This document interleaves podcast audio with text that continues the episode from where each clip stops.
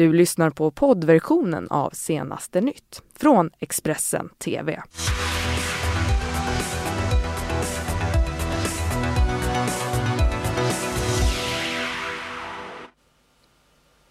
Ja, men hej och välkommen och god morgon. Det här är Expressen TV där det har blivit dags för en nyhetsuppdatering. Max Marklund heter jag och det här är lite av det vi kommer bjuda på under den här sändningen. EU och Storbritannien till går Storbritannien till möte om Brexit-krav men varnar det blir ingen tredje chans. Efter tafsanklagelserna Eskil Erlandsson kan få miljonbelopp efter att ha tvingats bort från Centerpartiet. Och Bildalsmannen letade kvinnor på dejtingsajt innan han greps för den misstänkta våldtäkten för 24 år sedan. Men vi börjar i Storbritannien och framförallt Bryssel där eh, Storbritanniens eh, premiärminister Theresa May har befunnit sig för att eh, förhandla om, nej förlåt mig, i Strasbourg är det och ingen annanstans ska alltså premiärminister Theresa May ha befunnit sig för att förhandla fram ändringar i det Brexit-avtal som det brittiska parlamentet ska rösta om nu under dagen. Utan att specificera närmare så har nu EU och Storbritannien enats om juridiskt bindande ändringar som ska göra Mays kritiker på hemmaplan nöjda. Men in i det sista så är det fortfarande osäkert om Storbritannien faktiskt kommer att lämna EU den 29 mars som uttalat. Först ska Theresa May försöka få igenom det här nya avtalet genom parlamentet. Om det då blir ett nej så, så sker en omröstning på onsdag om ett utträde utan avtal. Här kommer eh, lite bakgrund till vad som händer om det ändå blir ett ja till Brexit och vad det betyder för de svenskar som är eh, bosatta i Storbritannien. På midsommar 2016 vaknade Sverige till ett nytt EU. Britterna hade kvällen innan samlats till valurnorna för att i en folkomröstning avgöra om Storbritannien skulle stanna kvar eller lämna EU-samarbetet. Det var en jämn rösträkning men Brexit-sidan vann med 51,9 procent av rösterna mot 48,1. Fler än 30 miljoner britter röstade den historiska dagen. Och nu efter åren av förhandlingar och förberedelser väntar Storbritannien lämna EU natten till den 30 mars 2019. Då finns det två alternativ. Huvudscenariot är ett utträde baserat på det överenskomna avtalet. Det innebär att Storbritannien den 30 mars 2019 formellt blir ett så kallat tredje land. Landet ska lämna EUs institutioner och beslutsprocesser men under en övergångsperiod, åtminstone fram till slutet på år 2020, ska det omfattas av EU-rätten. Det ger både tid till företag och samhälle att förbereda sig på det som kommer därefter. Man kan dock inte utesluta att utträdeprocessen avslutas utan något avtal. Det som man brukar kalla för en hård Brexit. Storbritannien blir då formellt och praktiskt ett så kallat tredje land. I detta fall blir det ingen övergångsperiod och detta innebär bland annat att handelsrelationen med Storbritannien kommer att regleras av internationella principer. Då måste till exempel svenska företag som exporterar till Storbritannien börja fylla i deklarationer och varor kontrolleras vid gränsen. Det finns säkert många som undrar vad det här betyder för de svenskar som är bosatta i Storbritannien eller britter i Sverige. Vid ett ordnat utträde kommer medborgarna behålla de rättigheter de har idag. Det betyder att svenskar och andra EU-medborgare kan fortsätta bo, arbeta, studera och pensionera sig i Storbritannien. Motsvarande bestämmelser gäller för britter i Sverige. Båda sidorna jobbar på att de särskilt berörda medborgarna kan stanna kvar både i Sverige och i Storbritannien också vid en hård Brexit. Migrationsverket meddelade redan att de brittiska medborgarna kommer omfattas av undantagsregler. Enligt dessa kan de fortsätta vistas, studera och arbeta i Sverige. Man räknar med att svenska medborgare som finns i Storbritannien får samma regler. I söndags så miste 157 människor livet i en flygkrasch i Etiopien varav fyra där svenska medborgare. Men trots att den här flygplansmodellen Boeing 737 Max 8 8 har kraschat två gånger inom loppet av bara några månader så fortsätter flera flygbolag att använda sig av det här planet. På Arlanda så har vi nu vår reporter på plats, Daniel Ingmo, som pratat med passagerare som ska flyga med den här aktuella eh, flygplansmodellen under morgonen. Och Daniel, jag frågar dig, vad har du fått för reaktioner när du pratat med folk? Ja, men det är ganska blandade reaktioner. Vissa vill inte prata överhuvudtaget när man då alltså nämner den här flygplansmodellen som folk ska ut och resa med idag. Andra säger att de inte är oroliga, att de har skrivit testamente fick jag höra en person säga och att eh, eh det får gå som det går. Vissa är villiga att ta risken med att flyga med den här eh, modellen medan andra säger att de helst skulle vilja stanna på marken.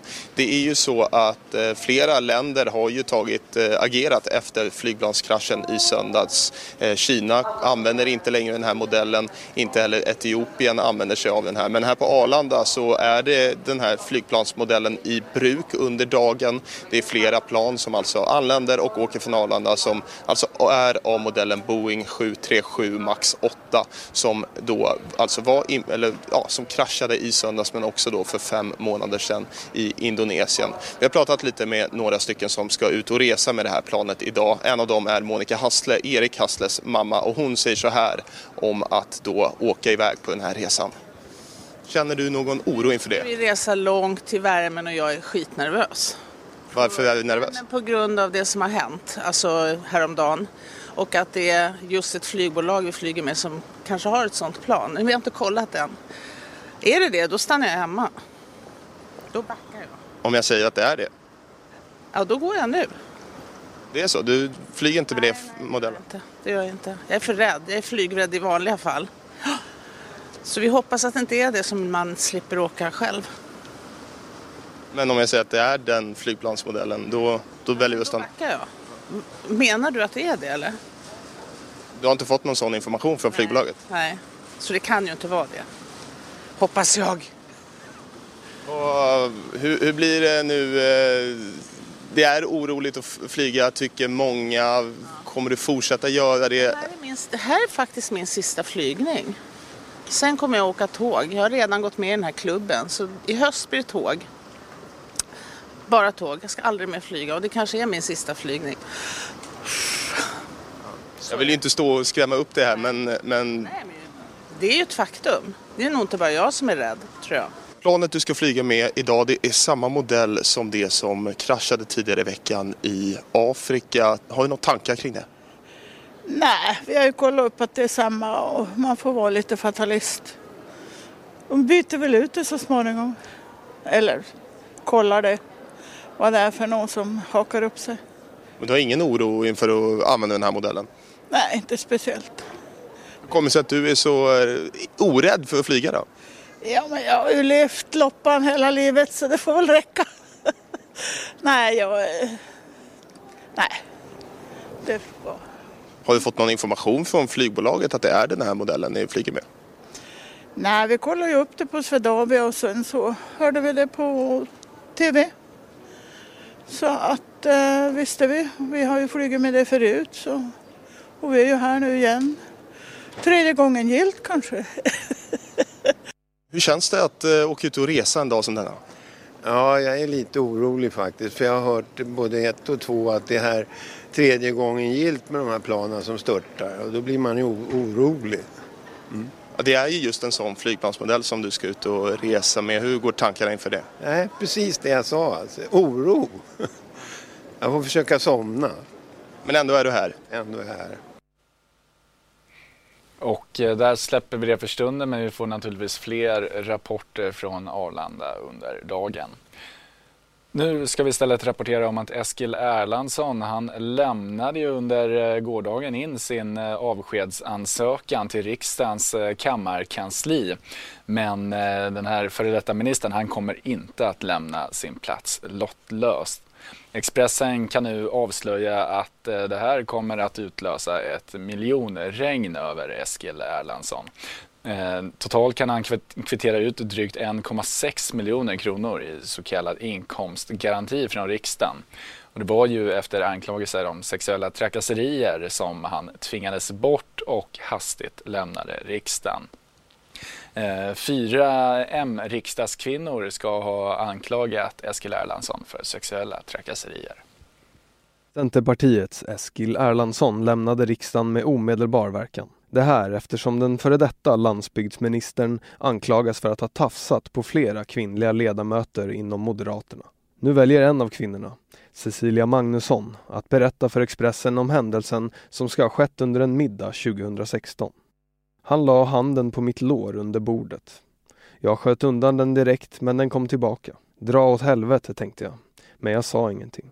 Cecil Tenfjord Toftby har även hon valt att berätta att hon också är en av dem som drabbats. Det är identiska historier. Det är du älskar Eskil jämte dig vid en antingen en lunch eller en middag du får ett hand på ditt lår. Det här är inte första gången det händer. Jag vet att det har hänt förut. Jag blev ju mest förbannad men även kränkt och besviken över att en kollega tar sig den friheten. Uppgifterna om Erlandssons olämpliga uppträdande har, enligt källor till Expressen, varit kända inom partiet sedan flera månader tillbaka. Där byter vi ämne för Bildalsmannen sitter häktad misstänkt för en 24 år eh, gammal våldtäkt på en 8-årig liten flicka.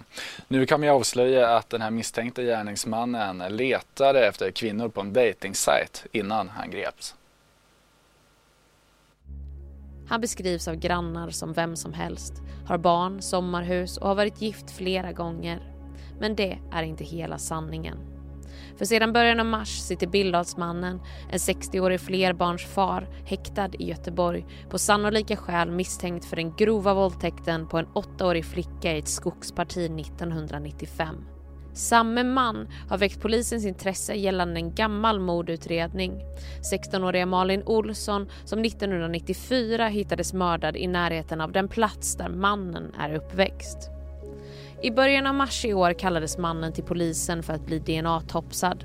Polisen hade då fått en träff i registret tack vare den nya metod som enligt lag tillåter familjesökningar av DNA-profiler från brottsplatser. Men mannen dök aldrig upp och polisen fattade misstanke. Först efter ett intensivt spaningsarbete kunde mannen gripas i Halland. Han själv nekar till alla anklagelser men polis och åklagare är säkra på sin sak. Det är hans DNA som anträffades på brottsplatsen. Jag tycker bevisningen är stark. Det är, bra, det är bra bevisning. Men det har ju varit ett, ett, långt arbete, ett gediget arbete naturligtvis och, som har lett fram till det här. Och, och Eh, det är en stor framgång såklart eh, för, för polisen. Mannen är straffad sedan tidigare. 2008 dömdes han för grov fridskränkning efter att ha skendränkt sin då minderåriga son. Hans dåvarande partner och pojkens mamma beskriver honom som trevlig till en början men senare mycket kontrollerande. Han har haft andra partners, varit gift flera gånger och har också flera barn, varav några bor hemma hos honom. Av bekanta så beskrivs han som jättetrevlig att prata med. En förtidspensionerad man som levde ett stilla liv och som ibland kunde hjälpa grannarna med vardagsbestyr. När mannen greps nu i mars så var han singel och sökte kontakt med kvinnor på en populär dejtingsajt. På sin profilsida beskriver han sig själv som rätt person för den som söker en trygg hamn. Han skriver också att han är vid god fysik och kan tänka sig att bilda familj. Du har lyssnat på poddversionen av Senaste nytt från Expressen TV. Ansvarig utgivare är Thomas Mattsson. Ett poddtips från Podplay. I fallen jag aldrig glömmer djupdyker Hasse Aro i arbetet bakom några av Sveriges mest uppseendeväckande brottsutredningar. Går vi in med hemlig telefonavlyssning och, och då upplever vi att vi får en total förändring av hans beteende. Vad är det som händer nu? Vem är det som läcker? Och så säger han att jag är kriminell, jag har varit kriminell i hela mitt liv men att mörda ett barn, där går min gräns. Nya säsongen av Fallen jag aldrig glömmer på Podplay.